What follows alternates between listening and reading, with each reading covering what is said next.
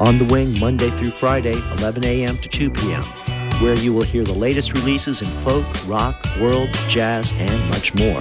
Only on Community Radio, WERU FM 89.9 Blue Hill, and streaming worldwide at weru.org.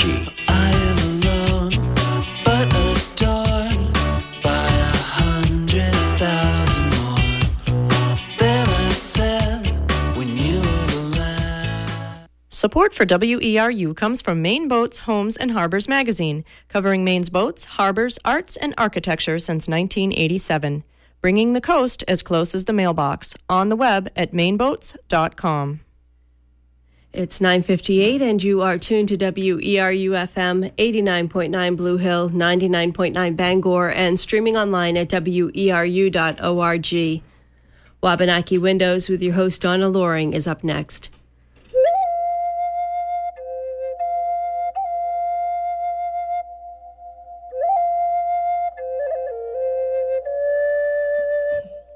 Welcome to Wabanaki Windows. I'm your host, Donna Loring. Wabanaki Windows is a monthly show featuring Wabanaki perspectives, topics, and opinions, as well as interviews with Native artists, writers, and people of interest. Today, we have a special guest, Chief Kirk Francis of the Penobscot Nation. Thank you for taking time out of your busy schedule to join us today, and welcome, Chief Francis. Thank you. Thank you very much, Donna. And uh, always a privilege to be on the show. And I think going on a half a dozen times or so now. So it's, it's always excellent to be here. Oh, great. Uh, today, I, I thought we might do something a little bit different when we start out. Um, we have, uh, this is an election year, and uh, people ask me, you know, do you, does the, the tribes have the same election processes as, as the, the general public? And are, are there parties, and, you know, how does that work? So I'm just going to leave that, give that to you to explain that process for people. Excellent. Um, yeah, as you mentioned, we are moving into uh, a very heated political season um, nationally, uh, statewide, and of course, tribally as well. Um, tribal elections are, and I tell people this a lot, you know, it's, um, there are no differences really in terms of um, the passion around political elections. There's no differences around um, people's enthusiasm for elections, and and certainly choosing leaders in in, in a tribal culture is an extremely um, important process. Uh, we do not have political um, parties, um, and as you know, um, we went from a hereditary leadership type uh, system in the mid 1800s to a um, what is an electoral system now. Um, so, as we move into the um, this season, we have six um, council seats that are up for um, reelection, and out of the 12 sitting council members, and also um, our tribal representative position is up as well, as well as various other uh, boards, uh, school board. Um, uh, census committee and and a, and a, few others. So, so the political season is always um, always challenging in the sense that uh, it brings with it some politics. But um, we we always I'm always amazed at how people um, get engaged in that, and you know they have their views and they feel very passionate about their community, about their tribe, and so um, so participating in that can be grueling, but it is also very enlightening in a lot of ways. So, is there uh, these candidates? Do they um, go door to door? How do they get their message to the to the tri- other tribal members? Mm-hmm. And um, that that that's critical, really, in the tribal culture. I think um, in my time running for chief, um, now three times I've run for chief, and so I think. Uh, you know, to back up our process, you know, you have to get nominated, accept those nominations.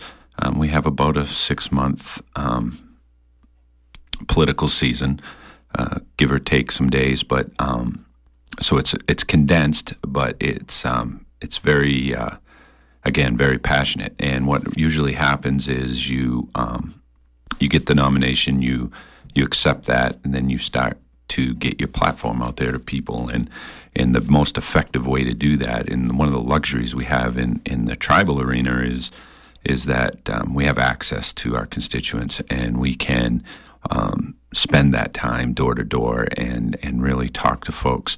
Um, sometimes you don't hear what you want to hear um, and other times um, you get very well supported but I think at the same time um, even in those situations where um, where people have concerns, I think that's important to um, to still go through that process and still um, sit through those um, conversations and, and get an understanding of how you can be better or uh, how the government can um, pay more attention to certain areas.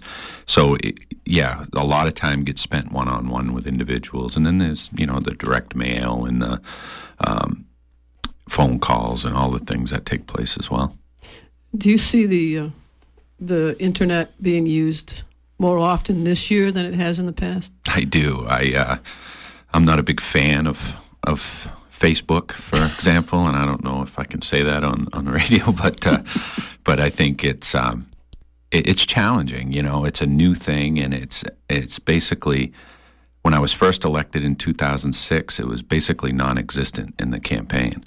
Um, in 2008, it started to candidates putting up websites, um, you know, going to the social um, networks to um, get their message out.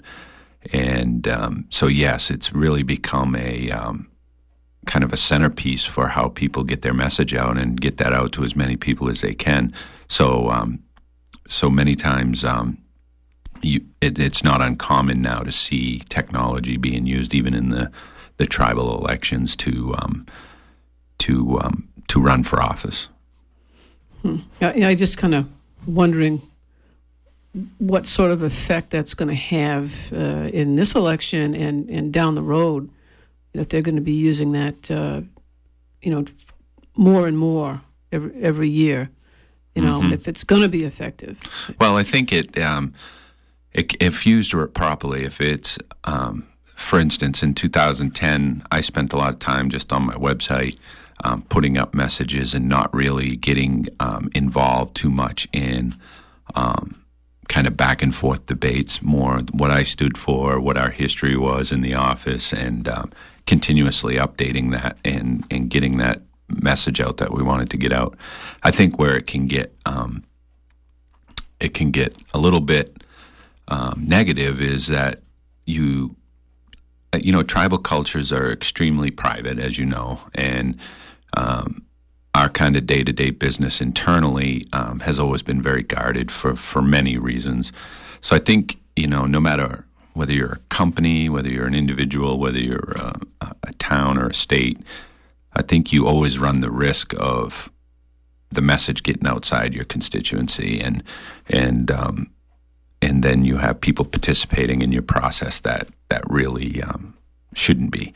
So I think, um, and and it also run you run the risk of um, social networking, your message of um, of really not being able to, and I don't want to use the word control, but not be able to um, keep things factual. I think sometimes that um, you know just firing comments back and forth on a um, on a social network page or whatever it is um, can create a situation where the message gets lost and the um, the facts get distorted, and you end up um, with this kind of perpetual debate on on um, trying to defend your position on something, especially against um, no threshold for reality sometimes. So I think it's challenging in many ways, but super super effective as well. It's sort of like a microcosm of the national uh, politics. right. what happens in that in that venue. Uh, now we also have something a little bit different. I think maybe even a lot different. It's our uh, our installation mm-hmm. ceremony. Um, I don't. I tried to. I, I couldn't find my my oath. Mm-hmm. I was looking for it. I, I think I filed it way away someplace. Uh, but I was trying to find that because um, that's part of the uh, the intro, what do you call it um, induction ceremony. Mm-hmm. So I'm wondering if you might explain a little bit about that ceremony. Sure. Um, again, uh, a unique tribal tradition is to, again, be inducted formally uh, through a, an inauguration, we call it, but it's really an induction ceremony of the chief traditionally and um, has many aspects to it. And I remember in 2006, um, when I started to plan for my first my first one, um, as we were planning it, I never really um, understood, I guess, the uh, the significance of, of what everything meant in that until I really started to. Um, I've I've seen a lot of chiefs go through it, and I've been at a lot of inaugurations. But when you're standing up there and saying those words, um, it's extraordinarily um, moving, and I think that um, keeping my emotions in check that first time was extremely hard. I um, I had people, uh, tribal elders, uh, up there swearing me in. I had, you know, former chiefs at the at the at, at the uh, table. We had a lot of. Um, like yourself, uh, leaders at the time, and, and former leaders that were um, were there that are no longer with us today. So I look back at that time and extremely honored for go- going through that. But in short, the ceremony really is about your commitment to people and to the nation. And so we we talk a lot about um, in the ceremony about how you're bound to people you, through the you know the cuffs and collars. You you put the cuffs on you you which are beaded around your wrist, and you have um, um, a, a symbolic and and kind of a real um, commitment to um, being bound to people and the people you represent, and and then you go through your um, as you're going through the induction, uh, a person will be reading the explanation of the collar, and you'll put that collar on, representing carrying the burden of people and and the burden of your nation, and so um, and and the reality of how serious that is really starts to set in. I think for somebody that is going through that for the first time,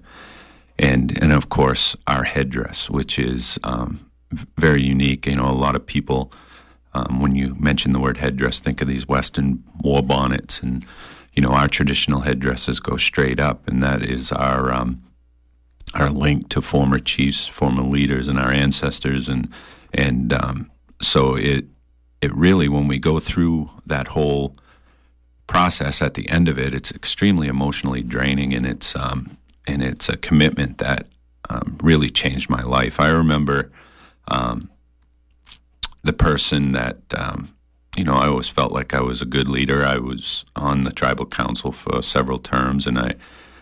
I just remember after taking that oath and sitting in that chair that first day in office, it was like, you know, it was just overwhelming, and it was um, and it was something I felt like you know you put so much effort into getting the position, and then to go through those ceremonies and listen to elders and, and listen to people talk about our history and and what you're part of and you know your links to people like Madockawando and Chief Joseph Orono and um, on and on and on. And and it's just uh, just an honor and a privilege. So after you win the position, you kind of sit there and go, well, now I got to do it, right? So it's um, it's daunting and, and it's very demanding, as you know, being in government yourself, and it's um, and it's something that I've uh, thoroughly enjoyed. The challenges are many, and you you know you make decisions on a daily basis to in the best interest of of people and and hopefully people's lives get improved from it. You know, governments make mistakes, and we've we've made our share, but we um, we do the best we can to come from that place. So I think that that ceremony really gets you prepared for that mindset moving forward. Yeah, and I think that the ceremony um, has, I would say, changed a lot since I don't know, way back when, mm-hmm. six, uh, since 15, 16, 1700s, and it's uh, probably become more uh, modernized, mm-hmm. uh, which really there's not there's nothing wrong with that. It, it, uh, in, I was re- just reading a, a piece on, uh, from 1817, I think, where you know the, the St. John chiefs were invited, and the Passamaquoddy and the Maliseet, um, and and the uh, the Micmac, and uh, there was a, pe- a a a portion of that where they're all inside, but the people, the ones that are outside, sort of with with their rifles and uh, at the ready or whatever, those were the Passamaquoddies outside, and they would like raise the flag and lower it uh, for each official that uh, that was uh, recognized and elected. I, I found that very fascinating. Um, and they would sing to each other, you know, uh, do some sort of, but it was in in you know specific language. It wasn't translated. So we, since I don't have the language expertise, I couldn't have translated it anyway. But uh, the article that was written about it, uh, they were not able to translate, but they did say that there was singing. There's a lot of singing. You know, I was in researching things. I I find that uh, we did that. We even when we went to the uh, to visit the Passamaquoddy communities, we would sing from the canoe, and they would sing back. I mean, it's almost like a like a musical play. Yeah, sing. You know, singing is such an important part of tribal culture. I think, um, not just historically, but today as well. You know, um, I think it was always meant as a, in my observation anyway, meant to be a more powerful way to express um, either a prayer or a um, or a greeting or um, just respect for um, who was being honored or what the situation was. So I I, um, I believe in, in in the ceremony itself. I'm sure has I, I know has changed quite a bit over over time. For example, some chiefs that have been indoctrinated um, have really um, put emphasis on the relationship with the church. Um, you know, others have put um, emphasis on our relationship with the French uh, or whatever that may be that the times um, warranted. But but I think overall the meaning and the um, and the overall um, symbolism of of everything that takes place is still very much there. I think that the uh, but I, I do think that how we approach those inaugurations and those um, induction ceremonies are are varies a little bit candidate to candidate, but it um, is pretty much a template that everybody follows. And I, uh, I've been to a few, and uh, you always feel the closeness of the ancestors when you when you're in this ceremony. It's it's uh, pretty amazing, pretty powerful. I think. I always feel like at those inaugurations that the uh, that's the one time when everybody is just um, putting all the issues aside. It's really about the community. It's about a day of celebration. Um, you know, it's not just the chief that's getting inducted. There are council members, um, representatives, and um, it's just an, uh, a very neat time for the community to be able to um, kind of get this fresh start with new leadership. And I always found it, even not running for this position, I always found it to be really exciting as a tribal citizen. You know, I always felt like, you know, we hear a lot about one vote, you know, it means a lot. You know, your vote counts. And um, nationally, I don't know, you know, um, but tribally, it definitely does. And, um, and I think that, uh, you know, and that's why these campaigns get worked so hard. I mean, I've seen candidates win by five or six votes sometimes. So Yeah, or four. right. so huge landslides. Yeah. Uh, so, um, how long have you been chief now? I'm in going in my sixth year. Um, this term runs through 2014. It's my third term. Third term. Wow, that's a record, isn't it? It's it's close. I, I guess uh, by all accounts, the uh, um, longest serving modern day chief was uh, 10 years, and that was um, AJ Nicola. and so- how long ago was that? Um, I'm guessing AJ must have been in the late 40s, 50s, in that range. Yeah, I'm sure James Francis could tell us. Oh, absolutely, absolutely. Yeah. So, when you when you were elected back in 2006, um, what were some of the some of the goals you had back then? Well, I always felt, and um, you know, I grew up in a household with politics all around me. My father was on the council for a long time, um, and so I uh, I knew I was immediately interested in that aspect of tribal government, and I also grew up in a very a house very dedicated to um, providing and and business development and. You know, my father owned a small business, uh, very successful small business for a lot of years, and um, so I always felt like uh, when I looked at his success, um, ninth grade education, never knew who his father was. Um, when I looked at his success, and then I looked at how economically challenged the tribes for multiple reasons. It wasn't because of um, lack of talent, that's for sure. But there's, as you know, in, in this business, you you get an understanding of just how far left behind tribes were for decades, and um, educationally and economically, and in some cases, very purposely. So, um, as I looked around at that situation, um, I really wanted to do something about that. I wanted people to have opportunity, and really felt like, um, really felt like with economic success, we could really take care of all the things that were important to us. You know, how we protect the river, how we grow our cultural programs, how we revitalize language, um, how we develop the community, how we do everything we do rather than relying totally on uh, restricted federal funds that basically set that agenda for you.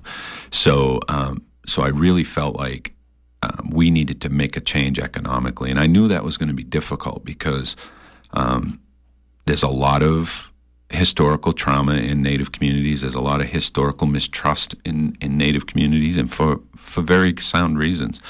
But I think that um, so we had to overcome just regaining trust of of the community in terms of uh, the tribe, in terms of this is what we want to do, and this is about the tribe, not about any individuals. And uh, and we're going to try to make sure that everybody who needs a job has access to a job, and uh, we're going to try to um, uplift people economically so they could focus on um, those tribal things that are extremely important.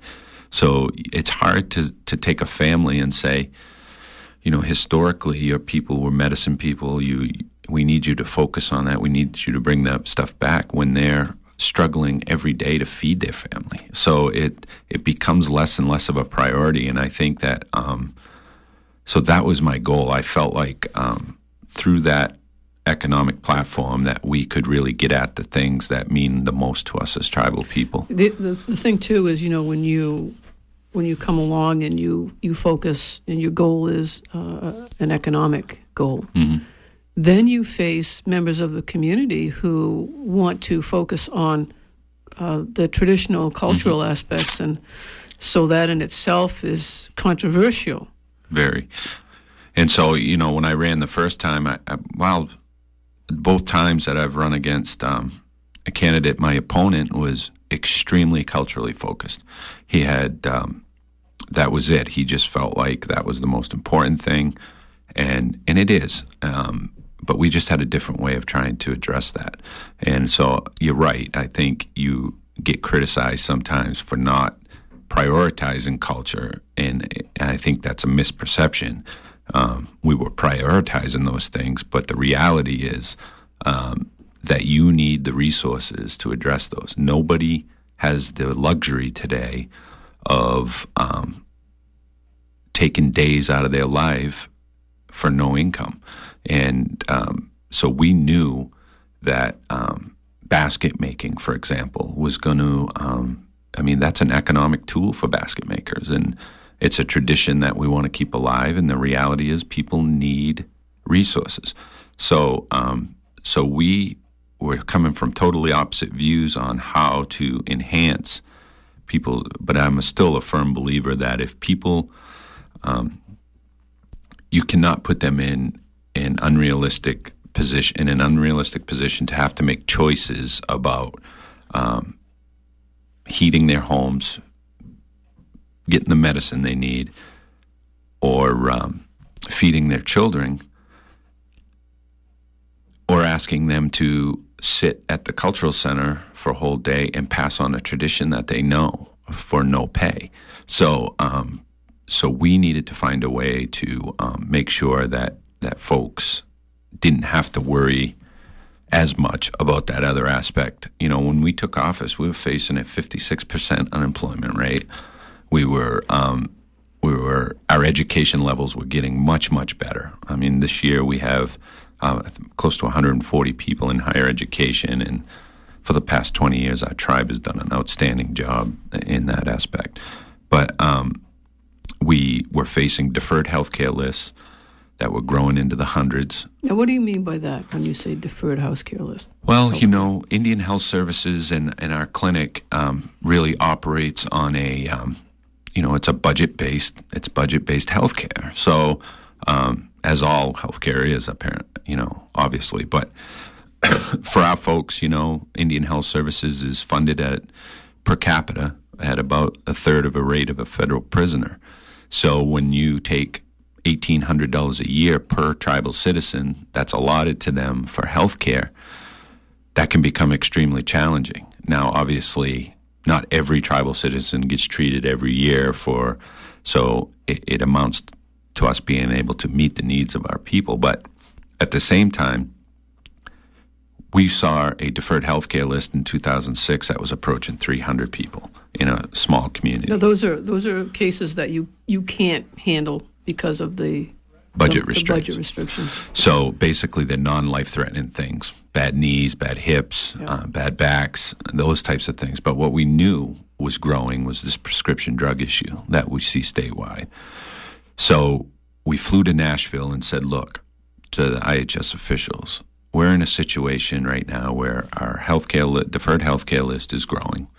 We're doing everything we can to grow our economy to address these things ourselves. But you have a trust fiduciary responsibility to ensure the health of Indian people. And um, what's happening is we have prolonged pain management leading to addiction, and um, in some cases, and we don't want our people living with this type of quality of life. So we fought that battle. We were able to argue that a lot of our indirect costs um, thresholds and, and other funding mechanisms were not being met at, a, at the 100% they were supposed to. They saw the value in that. We were able to clean up that deferred healthcare list. And I think today we have about six, six, ten people on there um, that don't stay on there for very long. So we um, we were able to address that. So we, we tried to tie not only the um, economics and the um, the economic piece of it, but also recognize that the health health of the community was extremely important. You know, we're facing three times the diabetes rate of the average Maine citizen. We heart disease and, and cancer rates are extremely high uh, in the reservation. So we knew we were dealing with much less funding and much more in way of uh, disparities in health just by the fact that they were Indian people. And that's a national statistic that we're right in line with. So, um, so we knew that um, the healthcare system was extremely important to keep funded at an adequate level. And of course, recently the Supreme Court has ruled on the Ramah case, which um, which basically said that um, a lot of those contract costs were not met, and then tribes are getting settled with now. so we continue to fight those battles, and uh, I think they are all interconnected, and they all lead to. Um, if you have a healthy community, if you have people making a living, if you have people um, thriving within their own tribal nation, it's you know through the home ownership opportunities we're creating. Um, there's really the goal is a sense of ownership, a sense of ability to thrive in within the community, and also um, then turn and hopefully in some kind of unified way address uh, those those issues of of the Penobscot River, of the cultural department, of the um, youth, and everything that's extremely important to us as Native people to be able to um, to move forward collectively without worrying about just meeting day to day quality of life issues. Uh, you're listening to WERU, Wabanaki Windows. I'm your host, Donna Loring. We're talking today with Chief Kirk Francis of the Penobscot Nation. And we're talking a bit about uh, politics and um, how he sort of uh, addressed the process and uh, and brought the nation forward in his time in office. So um, now, when you in 2006 you you envisioned an improvement in economics, so in the economy. So how did you meet that that goal? Well, what we did was um, we realized we didn't have a whole lot of resources. We realized there was no appetite due to we, we did a lot of evaluation of our past um, businesses and why some of those failed, and we knew that there was no appetite to risk the precious resources the tribe had already to meet its service demands to um, to put into risky business ventures or any of those things. So we we had to focus on our tribal status. We had to focus on um, our unique tax setup, our you know the HUBZone, and all of the things that um, made our tribe attractive to do business with. So we had experience, as I mentioned. My father had a very successful um, small business that was 8A certified, and and the 8A program is in the Small Business Administration, and it's a it's a, a program that's set up for minorities to um, access government contracts in a non-compete fashion over an eight-year period to build your capability to compete for those jobs. Um, it's most visible in Alaska uh, with the Alaska Native corporations, and um, so we felt like that was the way we needed to go. We needed to utilize our status, get the 8A status, um, which was a very daunting process. We got the 8A status and um, and started to move forward. In 2006, we were um, we were looking to plug budget deficits, and so once we started the 8A process, um, we started to get some small um, contracts, uh, Humvee contract with Maine Military Authority. We ended up um, small job at Portsmouth Naval Shipyard.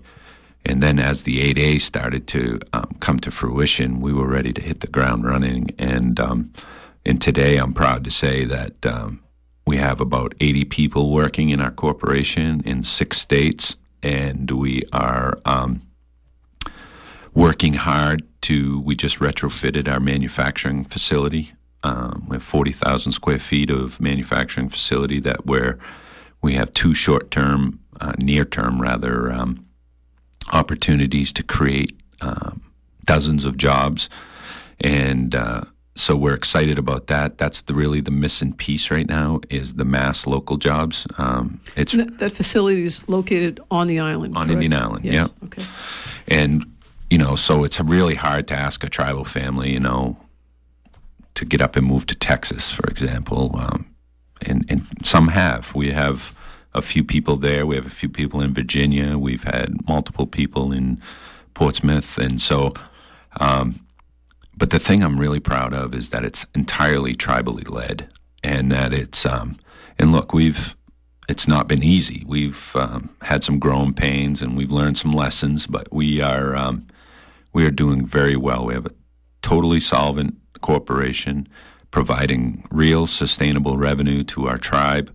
Um, and for the last three years, during one of the worst economic times in the country's history, um, we've experienced budget surpluses, program money surpluses. Um, we've implemented strategic planning and logic modeling around our budgeting process um, to justify everyone's existence and to show what is exactly being done. I think in politics, we tend to live four years to four years because that's our lifespan as elected officials.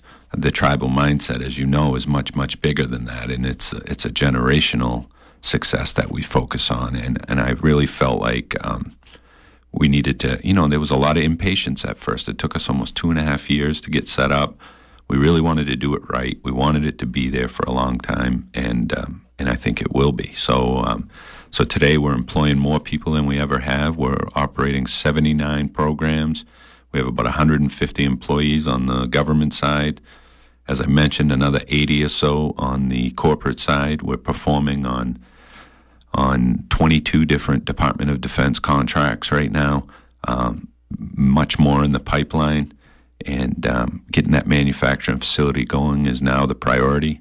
Uh, start making things and, and putting people in good government jobs and um, and focusing on uh, a better quality of life for our tribe and for our nation. We've seen property values increasing through the 106 program and other things we can do now to allow tribal people to sell their homes and also participate in uh, traditional financing to buy their own home on the reservation. So we're getting away from a public housing model and more of a um, that'll always be needed to some extent, but we also um, are moving more towards home ownership and more buying in the community. And I think, you know, that's starting to take shape. Like anything with change, you know, it can be painful at times. And I think um, when you're developing and you're moving at such a quick pace, I think um, we need to be conscious of having to uh, take a look around and have some conversations once in a while. And I would say that's been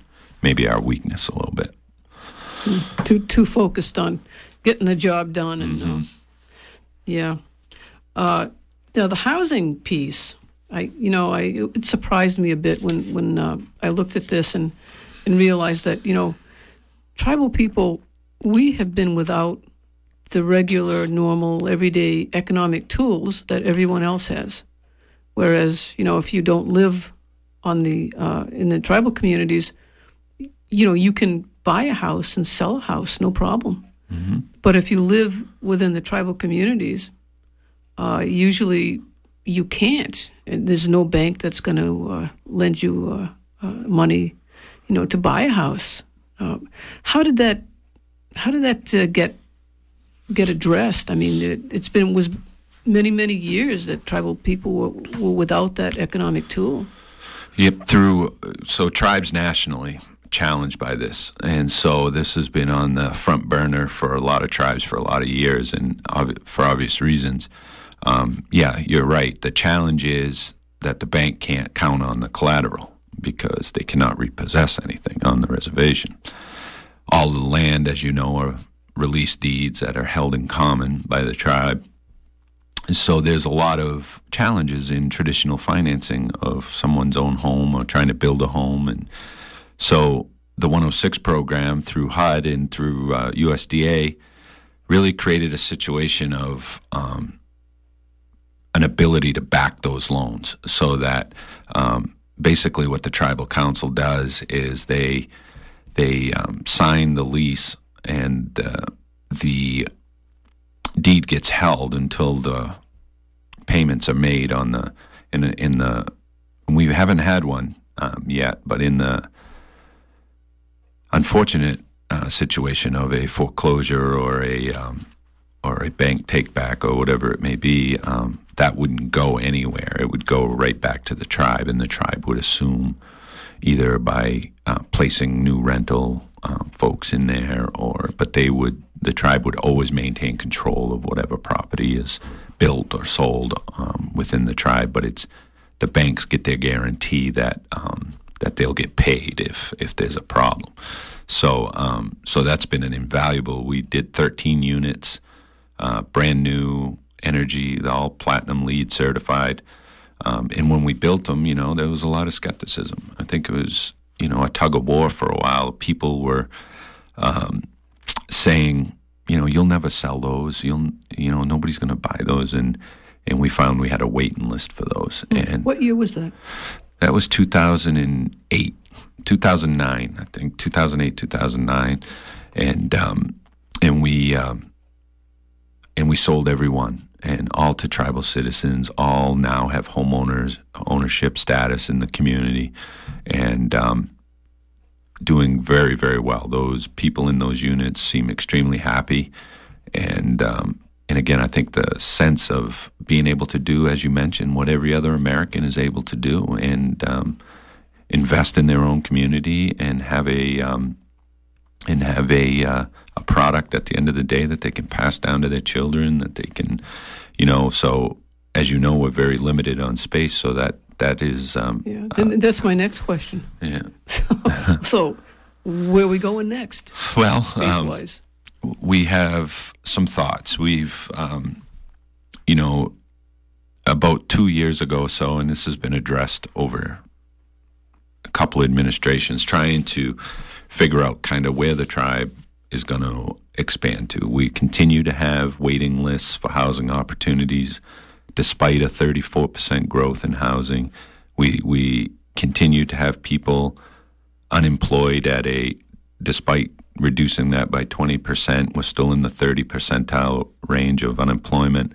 Um, we're um, so we we still have to figure out um, what we're going to do to allow people to come home. I talked about how we're trying to address the jobs, the housing stuff. We have um, 800 acres of reservation land in Argyle Township. Um, that's about six miles or so from the from the reservation uh, from the community right now. So um, we're looking at and have um, some development plans for that site, um, and also the discussion always comes up about do we move up to the next island and start to develop that. Um, that's a little more politically contentious. Um, people are extremely protective of those islands and and um, and very much uh, against development of of these hunting grounds and in traditional areas that we have very few of today. So I think Argyle is going to be more palatable. The challenge with Argyle and with any extended community is the infrastructure that needs to go with it. You know the the police, the fire, the um, snow plowing, the you know the lawn mowing program for the elders, the senior meal deliveries, all of those types of things um, need to be sorted out. So, Yeah, but that's about the thought. What about Olamon? That was mentioned.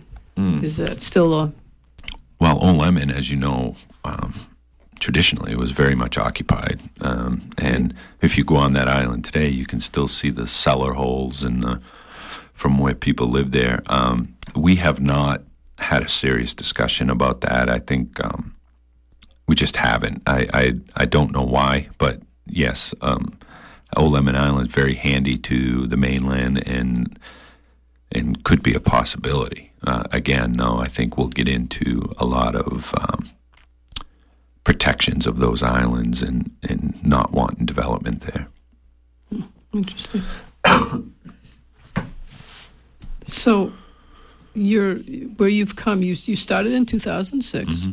It's been six years, and you have um, been successful in getting the uh, getting the nation out of out of debt, so to speak, and and you brought positions in and, and created jobs and um, so what what are you going to do now? Rest? I, no, I don't. I doubt it. But I, I, um, we have a lot of places we can go. We feel like we have um, really put the foundation in place to be hugely successful. Uh, one of the biggest things as well, not just the the economics and the um, the housing and the healthcare and all of the things that um, are extremely important. But what, what also is important is our governmental capability, our ability to manage ourselves, be what we say we are. And I think that the um, when we talk about regulating our territory, we better be able to do that. And when we talk about um, um, reaching out and, and making sure that the river is protected, we better be able to do that. And so we um, are very serious about our governmental status as well. And I think what we've always tried to do is represent the government with dignity, uh, make sure that we're being diplomatic when we uh, when it's appropriate, and that we're taking a hard line when we have to. And I think that um, we've done that. So I think moving forward. Um, we now have the luxury of fine tuning a lot of things, youth programs. Um, we, we just created our first uh, teen center to focus on that demographic, focusing on prescription drug tax forces and trying to get ahead of that problem, that scourge in Maine. And um, our community is no different. We need um, to stay ahead of these things to be able to um, ensure our success in the future. Building our um, our natural resource capabilities as well in an already huge department. Um, more conservation officers, fisheries people. Um, you know, we have uh, a lot to do. Uh, so we there'll never be um, an end to it. I don't think, and I think our focus is going to be um, on fine tuning and over the next two years, and also building off those early successes and making sure. And I will say that um, I kind of timing is kind of everything, and sometimes you um, you get a little bit lucky, and I'm I'm just extremely fortunate to have some very very smart people, and I think some people that came to the table that wanted to help.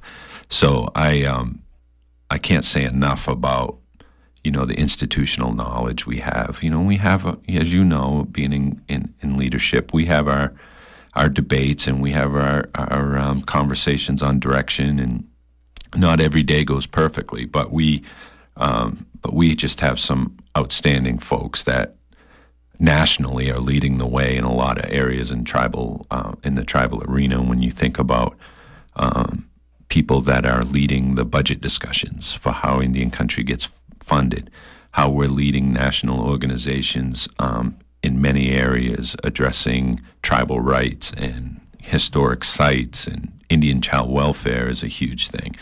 So, um, you know, in, in the Truth and Reconciliation Commission that, that just got formed, and we're doing a lot of really, really good work. And I think that the tribes of Maine in general are just littered with extraordinarily talented people that have had to quite frankly, for generations, operate um, very creatively um, due to lack of funds, opportunity, um, coming out of boarding schools and, and termination era policies. And so I really feel like um, when I look at our government that it's it's poised to continue to grow. It's poised to continue to be um, the sovereign nation that it is, and can do that with a straight face because it's it's handling every aspect of tribal life right now through our court systems, through our family services, through public safety, um, natural resources, our own public works, housing. So we're um, we're a fully functioning sovereign government that can meet the needs of our citizens and and that's what our focus will be continuing to enhance on that get those local jobs uh, in place and also um, continue to build the governmental status in terms of tribal permitting, uh, a lot of different things that we need to um, tighten up over the next couple of years. Yeah, and the and what's always been a challenge to to probably you know, your administration and past is uh, jurisdictional mm-hmm. and working with the governor and with mm-hmm. the attorney general's office and the legislature. Um, and now in 2010, when you were last here, th- you know, you were very optimistic about being able to uh, partner and, and work mm-hmm. with the state. Uh, what does that look like now?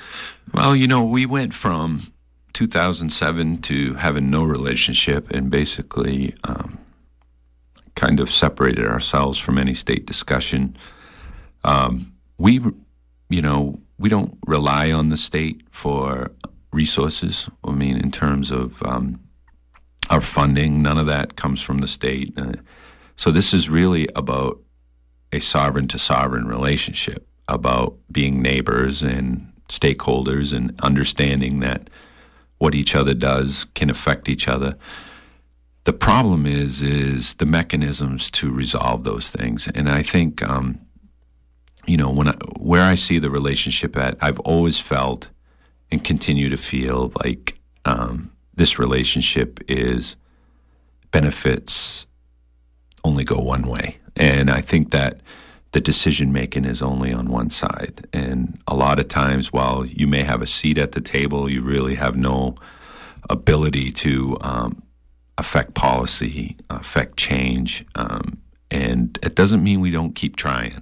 I just think that um, I just think that it's such a, it's a relationship that's seated in such distrust and such historical problems that it's so many historical problems that um, it's difficult, and I think it's going to take on both sides strong, strong leadership to say enough is enough, and you can't just say it. You know, we we can't just have great consultation policies, and we can't just have um, kind of these proclamations about tribal sovereignty. We just can't.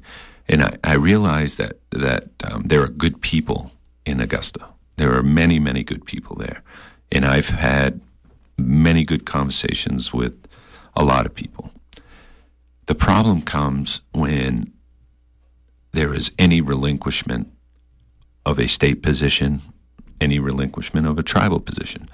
So I I think if you look at the history objectively, if you look at it when we were wards of the state to when we were supposed to be forever free of state interference, and that was in 1980, um, that you'll see a, a clear record of of the tribes really not being able to um, invoke meaningful change. Matter of fact, in many instances, being blocked from opportunities.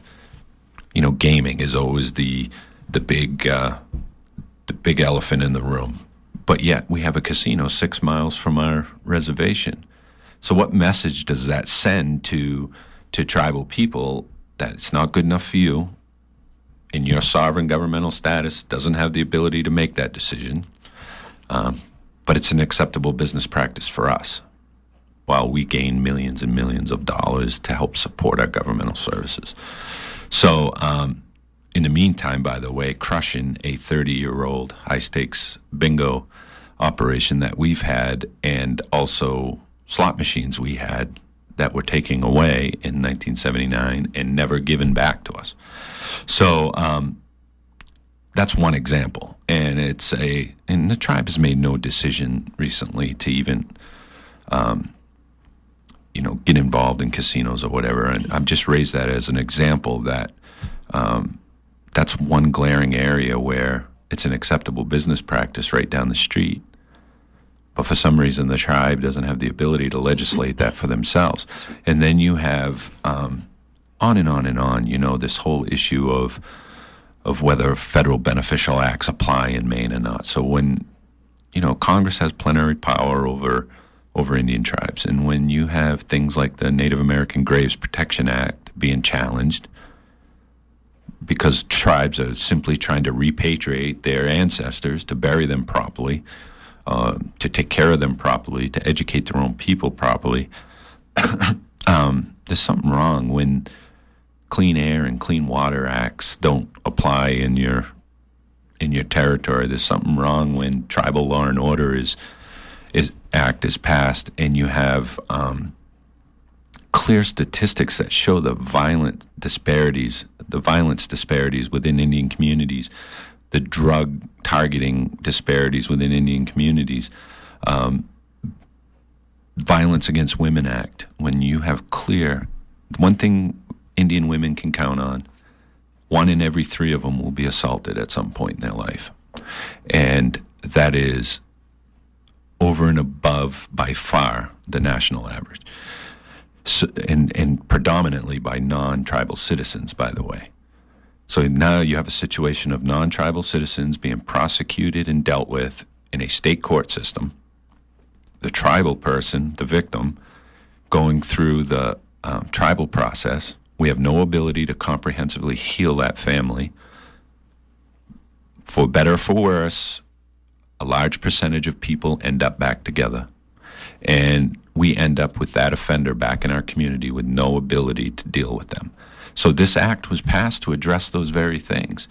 Um, and, but yet, the state will contend, well, that doesn't really apply to you. Um, we, we, we signed the Settlement Act and and um, you know your court can't lift its jurisdiction to five thousand dollars or fifteen thousand dollars, three years in prison, from five thousand one year, and you can't um, you know you can't have jurisdiction over non-members, even though they live in our community.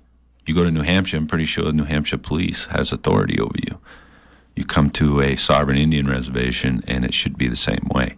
So, this whole idea that everything's the big payback is um, is just absurd. You know, I think when you hear um, people in in the in state government in in other places say, you know, that tribal courts are inherently um, corrupt or filled with unfairness, and it's just it's just absurd.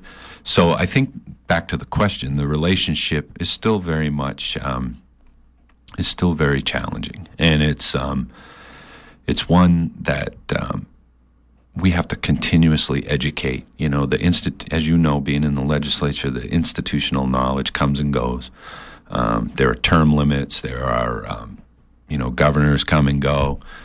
But one thing that stays the same is the career policymakers, and through the attorney general's office and other places, and and they've been through all the battles, and um, and there's just no, you know, we always thought that we could make change through policy by sitting down and say, and we've tried this on several occasions. Okay, you don't agree that we have total regulatory authority on our trust lands for large development.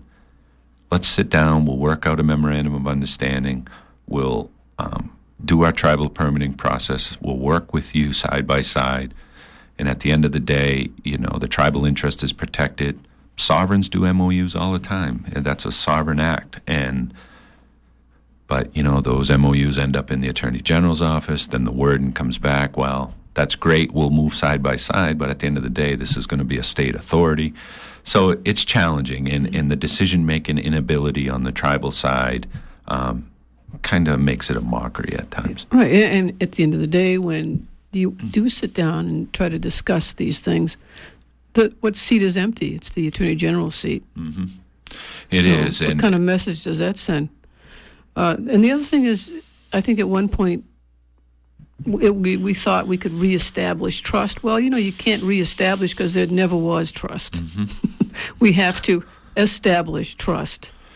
Uh, and the other thing I wanted to note was that I, I may be wrong about this, but in every inauguration ceremony that I've attended, there has never been a governor of the state of Maine attend an inauguration ceremony.